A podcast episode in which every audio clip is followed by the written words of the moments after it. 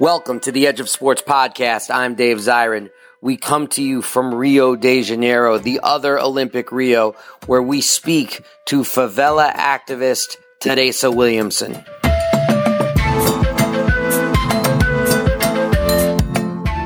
We are also going to bring you some of the sights and sounds from Rio de Janeiro, from inside the Olympic Park to inside communities that are risking everything to fight displacement and eviction. That's what we're bringing you this week on the Edge of Sports.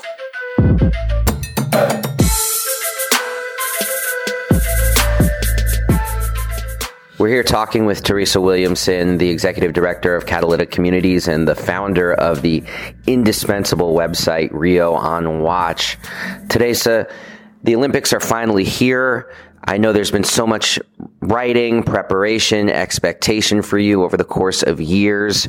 Now that it's finally present in your city, what is your reaction? Where has it met expectations? Where has it gone below expectations? Uh, talk to us a little bit about that. Well, to some extent, I didn't know what to expect of these couple of Olympic weeks. I mean, I knew that the media would shift away from all of the problems to the glories of the athletes and possibly even decide that if the Olympics are pulled off well, uh, Rio essentially succeeded most of the athletics have gone off without a glitch. Uh, the games have certainly gone off without a glitch when we speak about it from the perspective of a made for TV production. I mean, there's been some whining about the color of the pool and the smell of the pool, but at the same time, it's also been some of the most record setting, scintillating swimming in Olympic history. And at the end of the day, the second part of that will always matter more than the first. Exactly. And I think Rio's going to come off looking like it pulled it off. At the same time, we are still seeing quite a bit of media on some of the issues, um, some of the challenges, the problems, and communities, favelas just a few blocks away or a few miles away from the Olympics that have not seen investment. And we still hear about the forced evictions. Vila Autódromo has very much been in the news as they're trying to rebuild their community, their small community now next to the Olympic Park in a different situation that's not necessarily what they wanted.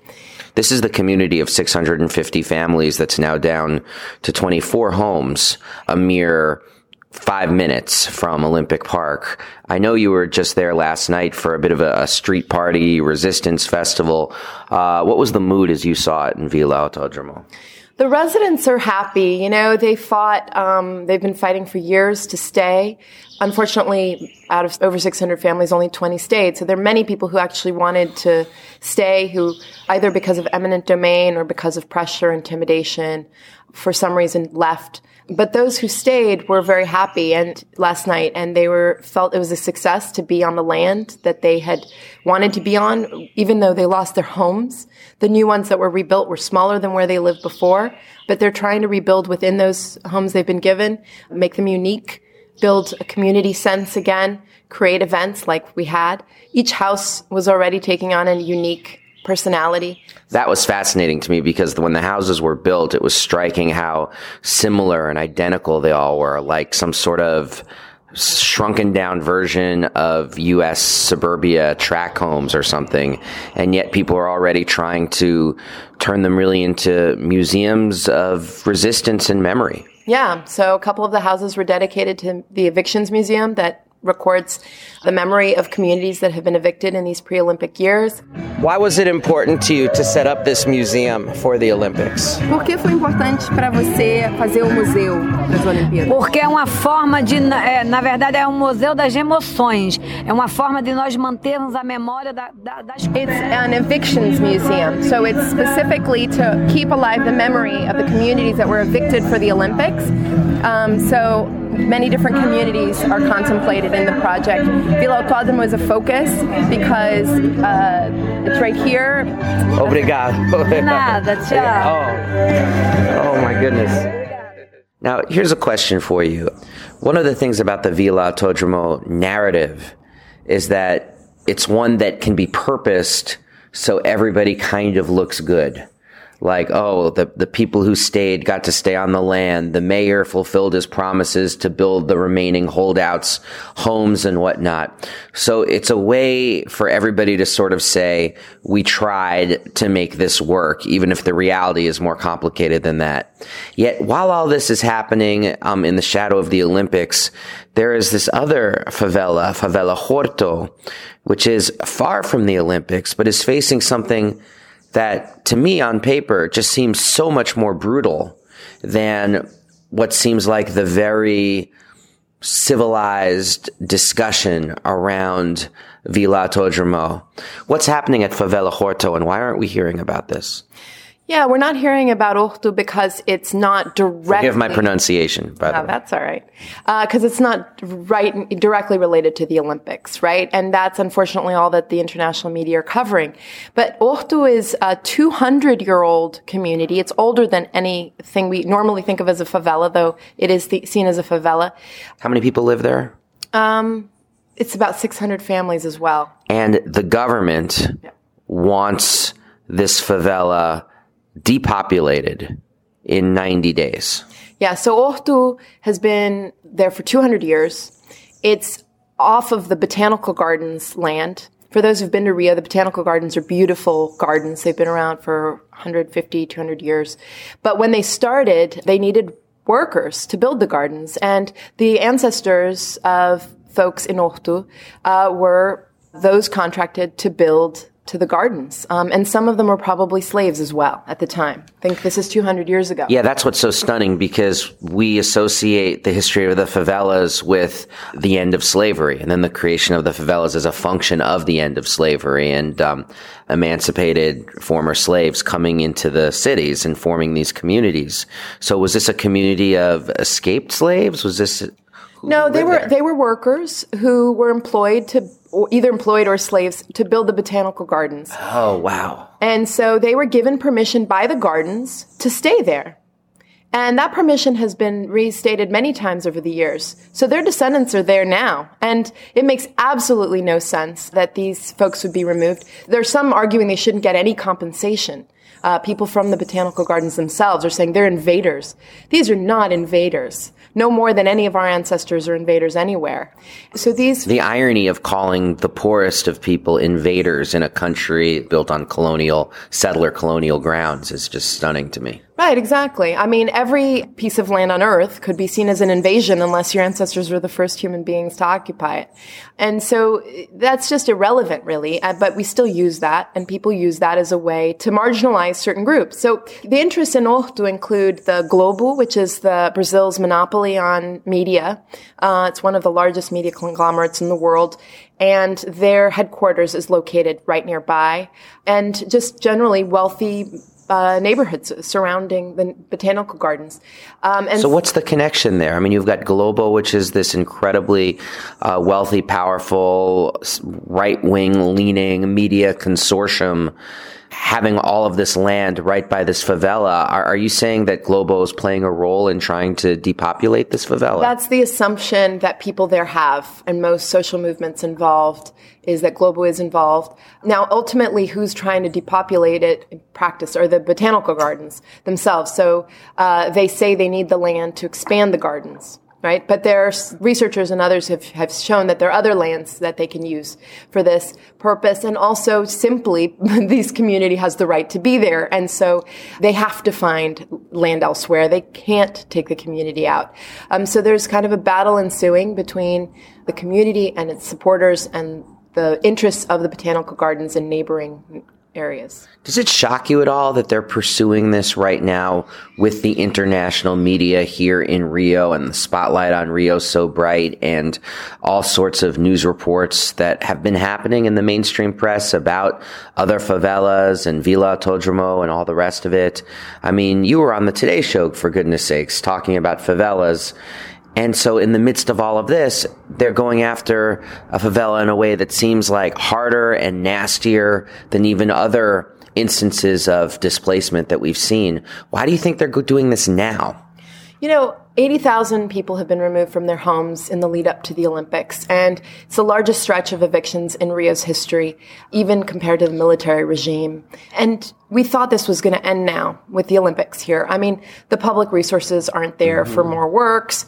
There won't be public support for evictions because there's no neat quote need for the deadline of the games kind of thing. There's no state of exception. So in theory, we should see a stop in evictions.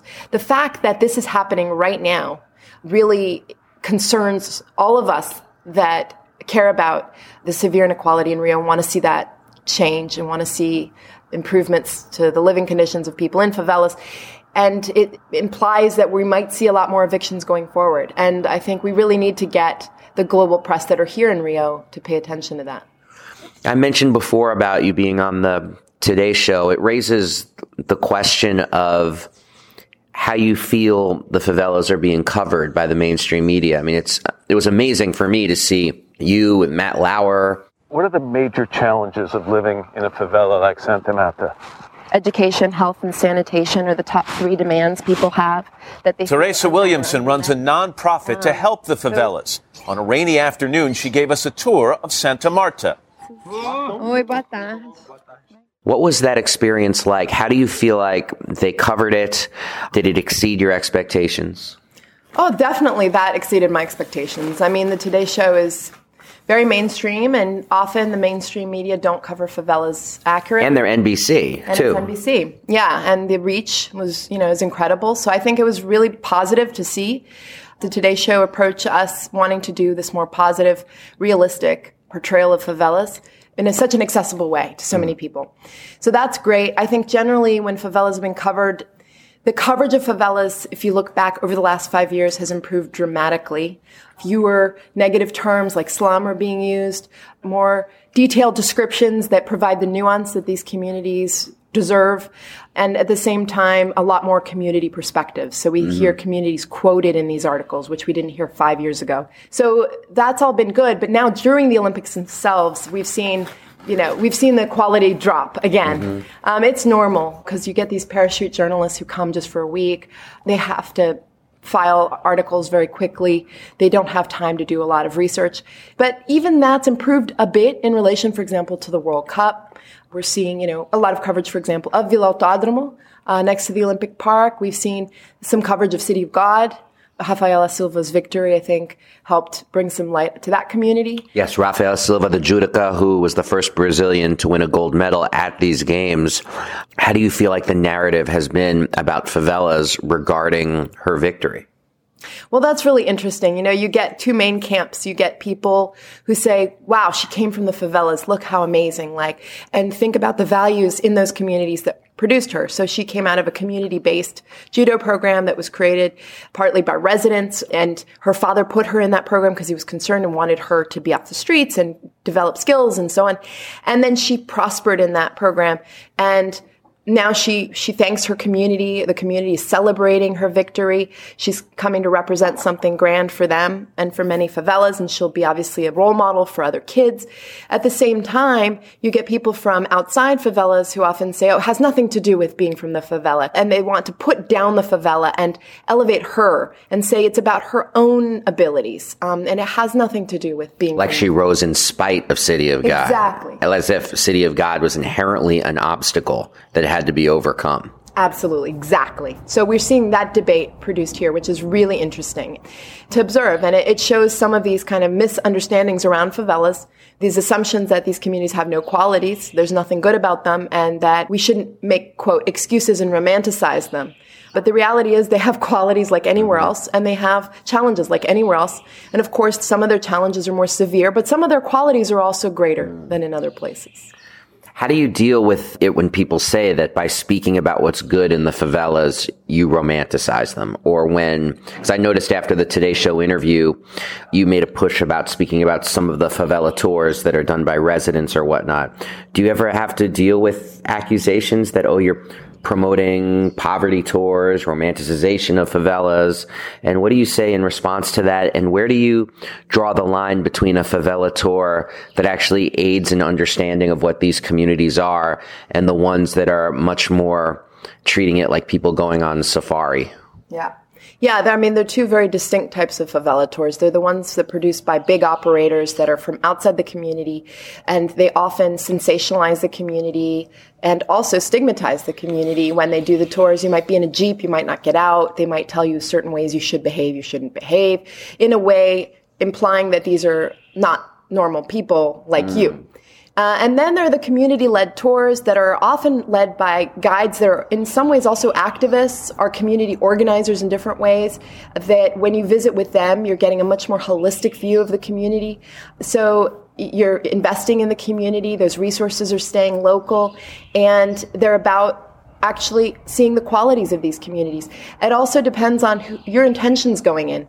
If the person's going in to peep and gawk at people and, and to take photos with, you know, next to piles of trash or to say they've been where some bloody battle happened between drug traffickers and the police or something like that, you know, obviously that's not productive. And then other cases where people go because they recognize that these are valuable part of the city like any other that deserves and merits visiting. So the, the intentions by the visitor and also the intentions and way they operate by the guide. That affects the outcome. And so, you know, in terms of your question about romanticizing favelas, I mean, the reality is that places, everything is complex. And we, we always tend to think about things in a dualistic way. It's good or bad, right? Good and evil. Uh, the reality is much deeper than that with anything, I'd say. And favelas are no different. I believe very much in what's called asset based development, which is where you focus on the assets of a place and then you develop from those. And you need to know what those are first. You need to know what the good things are in a place, the qualities that residents uphold that they want to maintain.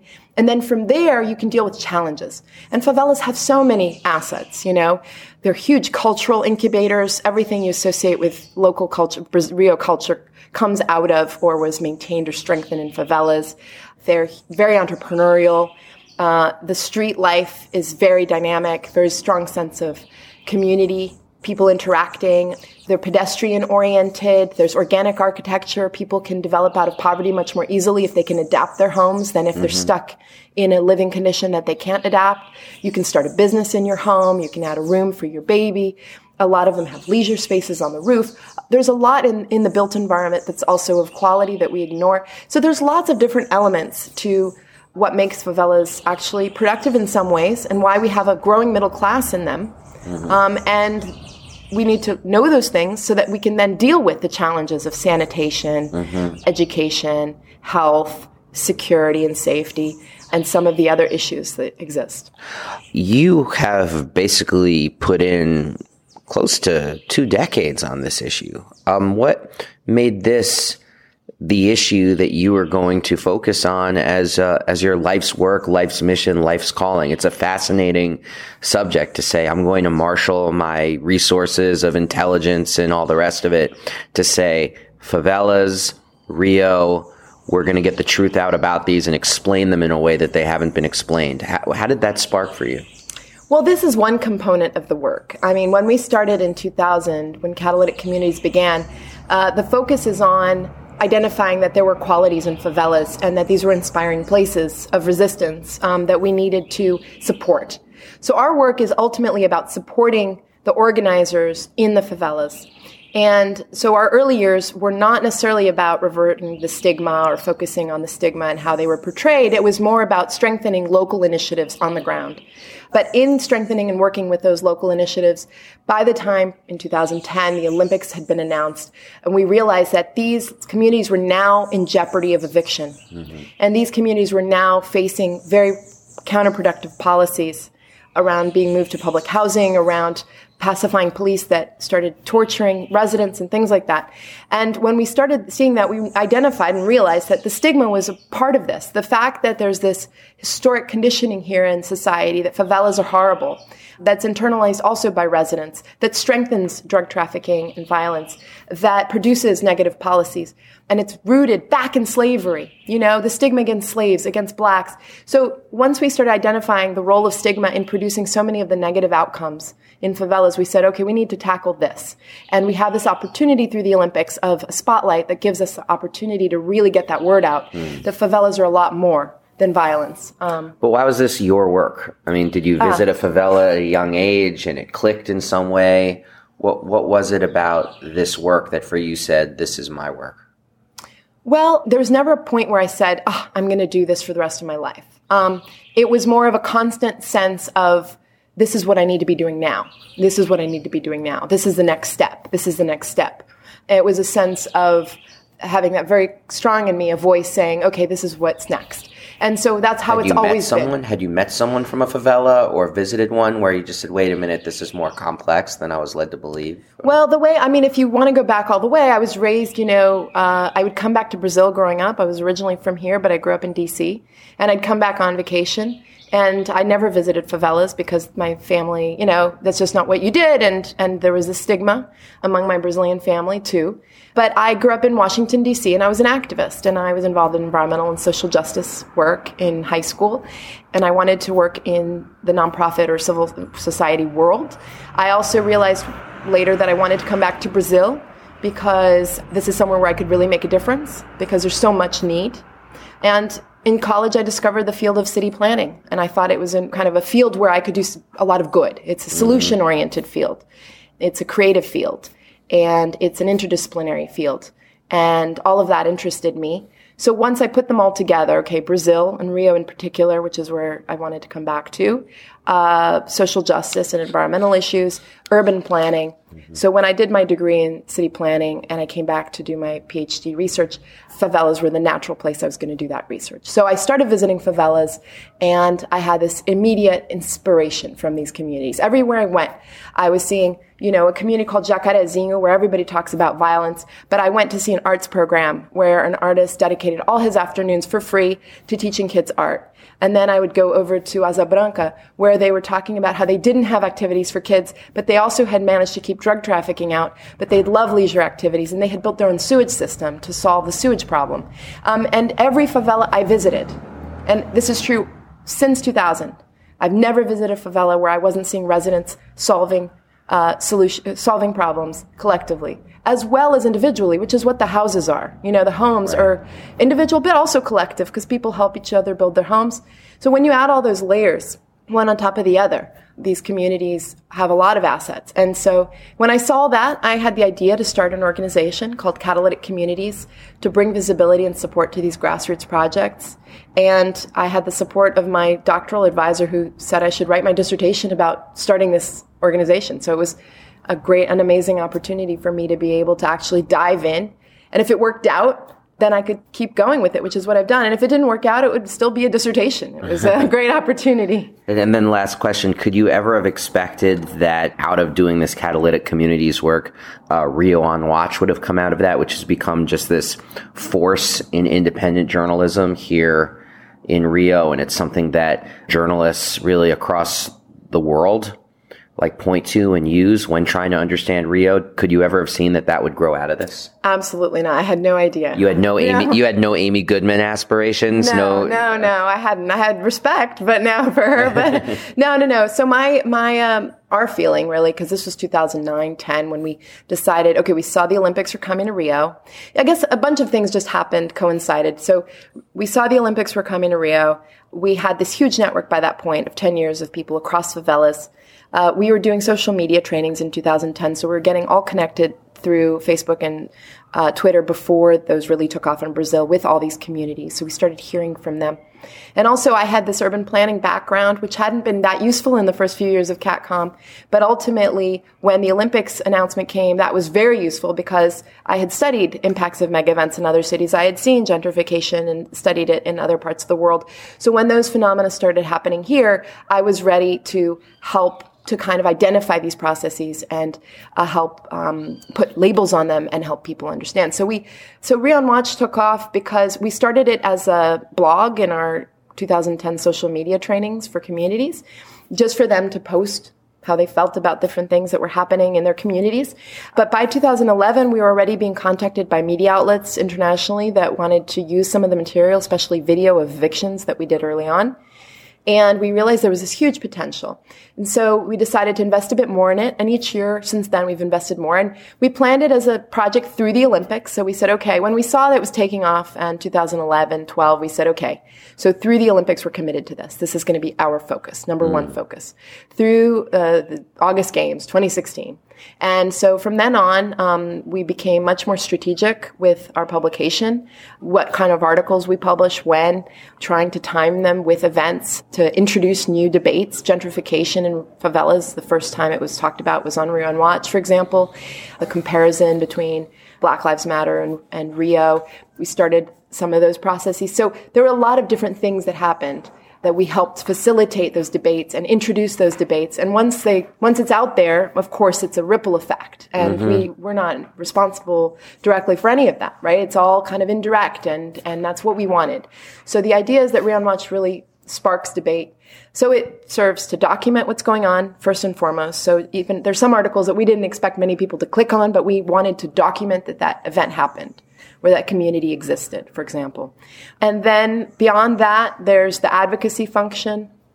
We can advocate for policies. Um, we can put out community opinions, very strong opinions from communities. We have researchers that do research in favelas that publish popular versions of their research on Rio on Watch, uh, community journalists who propose and write stories about topics they find important in their communities. And then we have, we've always had a really great group of international observers or interns who come up from mm-hmm. abroad and spend time with us writing about different areas of interest to them, but always with a community perspective as the focus. What next? You said you've had this long standing perspective on the Olympics. What happens to Rio on Watch? What happens to CATCOM now that the Olympics are done? Well, the plan was that Rio Watch would be archived after the Olympics. It was a project through the Games, but because it's taken on such a, an important role, and also because the international media is going to leave a lot of it, and we will need the English language kind of content being produced regularly, uh, we are going to maintain it, but it's going to shift. Rio Watch is going to become, obviously, the mega events will, aren't going to be on the horizon anymore, so it won't be focused on the Olympics per se, although we will we'll go back and look at the impacts as we go forward. But um, on Watch is going to go greener, more positive, and more focused on the debate around the solutions that favelas need and want. Mm-hmm. Um, so, what kinds of grassroots projects work? Uh, what kinds of technology, low cost technology solutions can communities incorporate? What kinds of policies do people from the favelas themselves want? How would they change things? Uh, what are their views on the changes? We'll have a lot more community reporting as well. And also, we want to produce a Rio on Watch replication manual. So, next on the horizon, hopefully, is to secure some support to basically do the research and background and create a manual that anybody in the world uh, who wants to set up a similar kind of a news site at low cost but high impact you know, it can be around a campaign, it can be around a policy. You can say, oh, we're going to create this uh, news site until we enact X law and you can just rally through this news source around putting together the documentation information perspectives you need to get the popular support for whatever that law is. Mm. or you can have it in the lead up to a mega event or you can have it um, around an issue. So the idea is that Rio on Watch we've created a system for you know we've had over 500 writers to Rio on Watch over these five years more than 90% of the reporting on the site is solidarity reporting. It's you know people contributing for free, and uh, we have a whole system in place. These articles are all translated, and it's all done through volunteers. And also the philosophy and the strategy behind it. We'd like to make that all accessible so people can replicate it. Amazing. Thank you so much. Thanks, Dave. It's been a pleasure.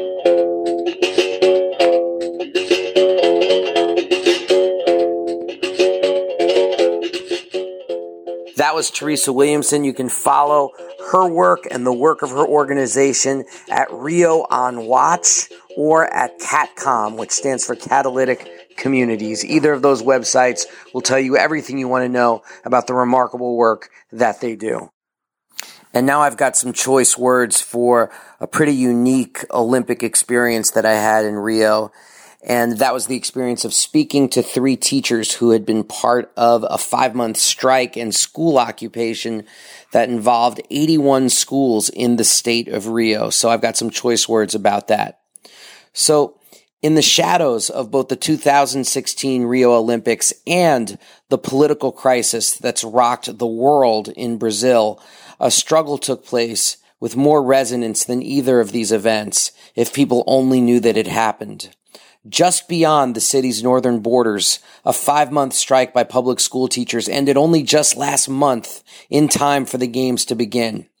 Of 166,000 teachers, 70% went out, confronting violent police repression in an effort to win a raise and confront unendurable working conditions that produce student teacher ratios of 50 to 1.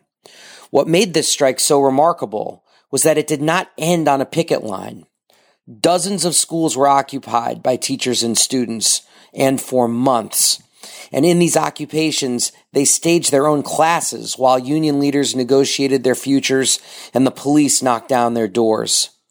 Like I said, I spoke to three of these teachers in Rio. Uh, their names are Maria, Rafael, and Eduardo, and two of them were part of the occupations and all were involved with the union. Their story is not only a labor battle of note, it demonstrates the ways that funding the Olympics starved parts of Rio and provoked unforeseen consequences. These educators are clear that what made these strikes special were the occupations. Raphael said to me, in total, there were 81 schools that were occupied. We held debates about current issues, about racism, politics. We opened the libraries, held cultural events, and the schools became what they're supposed to be, cultural centers for the community. And as these occupations continued in these schools that are so starved of funds, the priorities of the multi-billion dollar Olympic Games were never far from their minds. This is what they said. They said, both within the occupied schools and within the teacher strike, we were very cognizant of everything that was happening with the Olympics. It was really disturbing. We don't have money for sports. We don't even have money for hot food.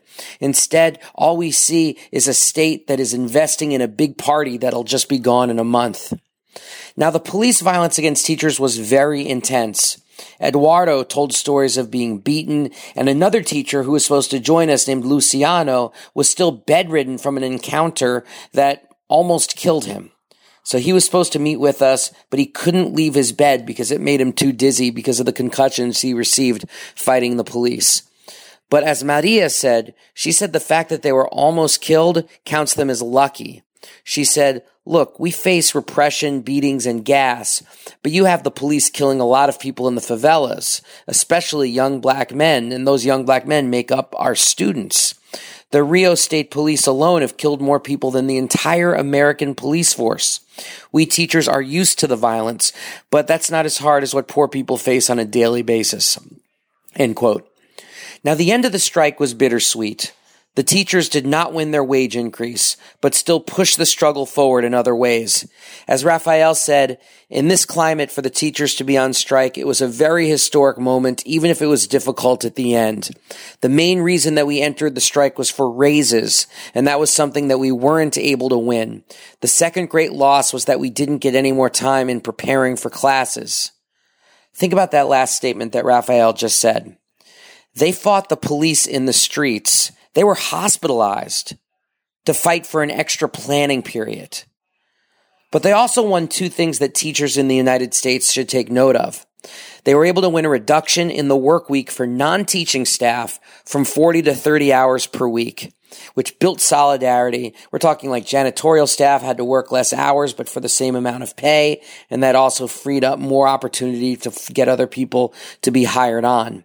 But the other thing they won is that the teachers in the state of Rio can now elect their own principals. You heard me correctly. Students, parents, and teachers can elect the person in charge of their schools. Now, as for the Olympics taking place while we were speaking, Maria said, Brazilians are of two minds. There's the disapproval of the event, but not of the sports. People are supporting the sports. But when you're living here in Rio, where things have gotten more expensive, it's very difficult to be living here at this moment and coupled with all the problems that the city is facing and have these Olympics. They also recognize the inspiration of people like Rio's own Judoka gold medalist, Rafaela Silva. I asked these brave teachers if they had any messages for teachers in the United States facing very similar issues to the ones that they have faced. And this is what they said. First, Eduardo said, My only message is that struggle changes lives. The only way for them to overcome the issues that they face over there, which are similar in some ways to ours, is to organize and to get involved and participate in the struggles of education for the whole society. Raphael, this is what he said. These strikes, even though they're difficult, are part of a process. If we don't fight for our rights and if we don't organize, we're not going to get any of the victories. So my message for them is to fight for what they want. When any union in the U.S. strikes, and it doesn't have to be a teachers union, we will send a letter of support. Just ask. Eduardo then jumps back in and says, what happens in America affects the whole world. Raphael then says, the systems of education permitted in America, like standardized testing, are being copied by Brazilians. So when you guys are fighting against those policies over there, you are helping us too. You might as well say, teachers of the world unite. You have nothing to lose but standardized testing.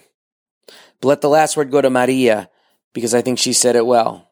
She said, I would only express my deep solidarity because your struggles is our struggle, and our struggle is also yours. All, all, all, all, all, all, all the glitter is not gold. Nah, gold is not reality. Real is what you lays on me. And now the Just Stand Up Award this week goes to the most unlikely Olympian of them all, Anthony Ervin. For those of you who are not familiar with Anthony Ervin's story, he just became the oldest swimming gold medalist 35 years old, he wins the 50 meter sprint by one one hundredth of a second. The start essential. Manaudou in lane four, Ervin above him in lane three, Adrian two lanes below Manaudou in lane six. That's the best start I've ever seen Tony do out there in lane number three. He was off with him and he sweats faster than anybody else. Can he run Manaudou down? Manaudou in lane four. There's Anthony Ervin surging in lane three. Is he going to do it again? You bet he is! One one hundredth of a second! Now, what makes Anthony special, though, is not the gold medal swinging from his neck. What makes Anthony special is the fact that he is a political, deep dude who is not afraid to stand up on questions of principle I had the privilege of helping Anthony put out his book, which is called Chasing Water Elegy of an Olympian, and I cannot recommend it enough. The guy has had the most wild story to get to this Olympic moment. It's a story that makes him all too human, and at the same time, it makes him absolutely heroic. The only thing I'll say about Anthony, I don't want to even give too much away because I think we're going to have him on the show soon. But let's just say right now, he's an Olympian with a gold medal who's also writing his master's thesis in education. And his master's thesis is on Muhammad Ali, the activist athlete. So big ups to Anthony Ervin. Great job on Democracy Now! Great job for being the kind of gold medalist who would want to be on Democracy Now! And we can't wait to have you on the show. But I think the last word on the show this week is going to go to a nine year old girl named Kay Alvito. Kay lives in the Santa Teresa neighborhood in Rio, and she has seen these Olympics build up from the bottom over the course of the nine years of her life. And I asked her opinion about what she believes the Olympics bring. Take it away, Kay. I think it brings the removal of communities and people and families. And it brings debt, it brings money for the rich people, it brings less trees because they probably cut down a lot of trees. It, it just means so many things, and most of them aren't good. Could not have said it better myself. You hear someone speak like that and it actually gives you a sense of hope. Hey, for everybody out there for listening to Edge of Sports, thank you so much. Thank you to my producer Dan Bloom who put all this together uh, from the music, the interviews. He does a masterful job.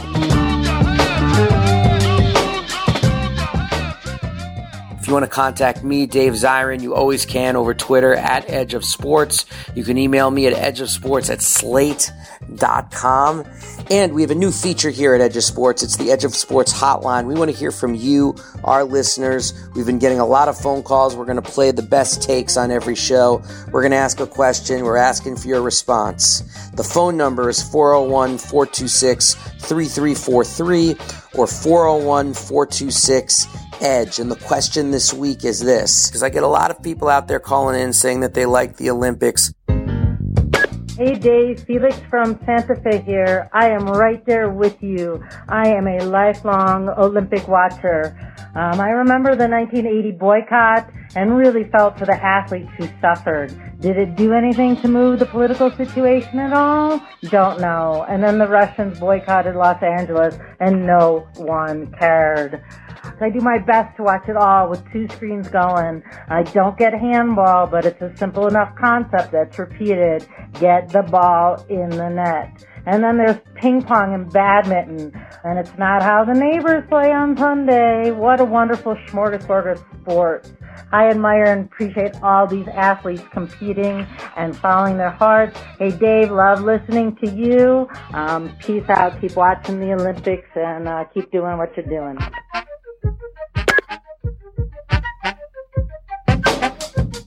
Question this week is this. If you knew the Olympics were coming into your town, what would you do? Would you volunteer for the local Olympic committee? Would you buy tons of tickets and watch? Or would you become a part of a protest movement to try to keep the Olympics the hell out of your town? Based on what you know about the Olympics, what would you do? Tell us. 401 426 3343 or 401 426 EDGE. That's all for this week's show. Peace and love to everybody in Rio. We are out of here. Peace.